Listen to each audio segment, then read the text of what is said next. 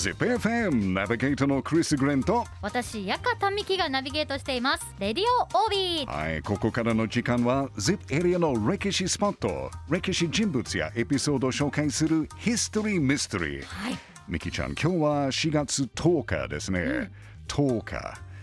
10日。ははミキちゃんは日本刀は興味ありますか？最近本物展示されてるの初めて見て、はい。かっこいいってなりましたよ。ですよね本はいあのゲームの刀剣乱舞は知ってますか？当はい、もう大人気ですよね。うん、なんか昔日本刀が好きっていう、まあ、男性が多かったんですけど、うんうんうんここの何数年ぐらいの間にゲーム特に刀剣乱舞の影響からはい。刀が好きな女性たち刀剣上司うんが本当に多くなりました増えね、ましたね。私の知り合いにももう大好きな子いますよ。えーじゃあ一緒によく見に行くんですか？私はまだ行ったことないんですけど、その子はもう全国いろいろ巡ってましたね。いいことですよねクリスさんとぜひその子 巡ってほしい。紹介してくださいはいミキちゃんは村正って聞いたことある？刀の名前ですか？うんふん聞いたことありますけど、どれがそれなのかっていうのはまだわかんないですね。おーなるほど。ムルマスはね、この ZIP エリア、三重県小金市に住んでいた刀鍛冶屋さんなんですけど、あの彼が作った刀剣のこともムルマスって呼びますね。で、実はこのムルマスの刀はヒストリーミステリーが多い刀として有名で、で、ムルマスの刀をはい鞘から抜けば、血を水には収まらないっていう噂になりました。そうなんですね。はい。ちょっとなんか怖いでしょ。ううんん。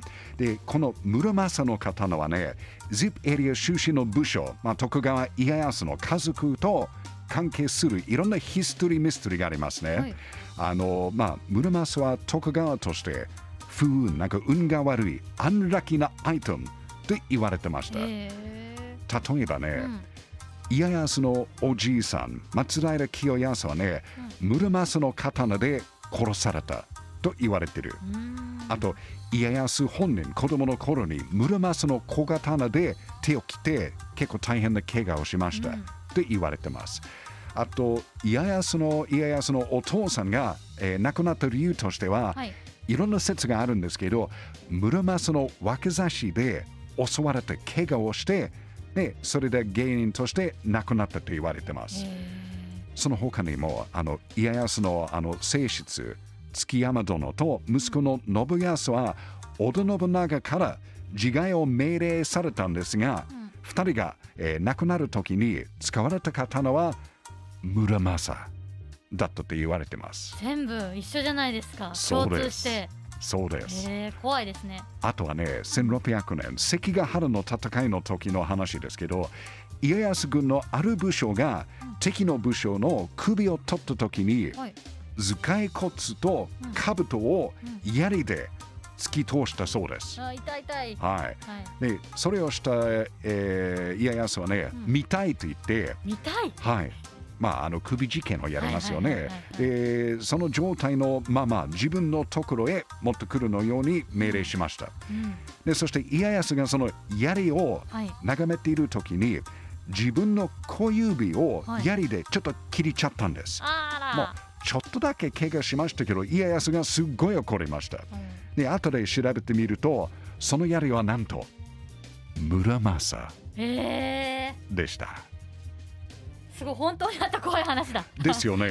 まあある部分は本当ある部分は特に江戸時代の作り話なのでまあどこまでが本当の話かちょっとまあヒストリーミステリーなんですけど、こういう話はやっぱりまあみんなが面白いと思っているから、うん簡単に広まるんですよね。うんうんであとあの歌舞伎とか、はい浮世絵、うんあと小説にもなったから、へーその影響で村正の名前やストーリーがもうかなり有名になりました。うん知ってる人の方が多いんですね。多いんです、うん多いんです。まあ、村正っていうと、まあ、こういうちょっと怖いストーリーが有名ですが、実は村正の作った刀は、まあ、すごい強くて、折れにくくて、もう切れ味が素晴らしい刀だったので、侍たちは村正の刀を欲しかったと言われてます。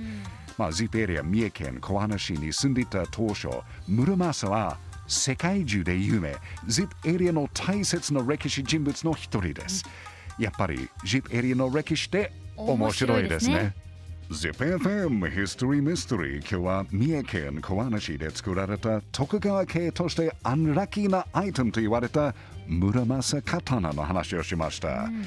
なんかそんなに今日あのクリスさんが紹介してくれたエピソードで、そんなにハッピーじゃないお話あるってぐらい詰め込まれた のを聞かされて、ちょっと怖いなと思ったんですけど、うん。最後にやっぱいろんな方がすごいその村正に憧れてたって話を聞いて、そで今でもやっぱ私も名前は聞いたことあったので、現代でもやっぱこう名の知れる刀っていうのはすごいですね。はい。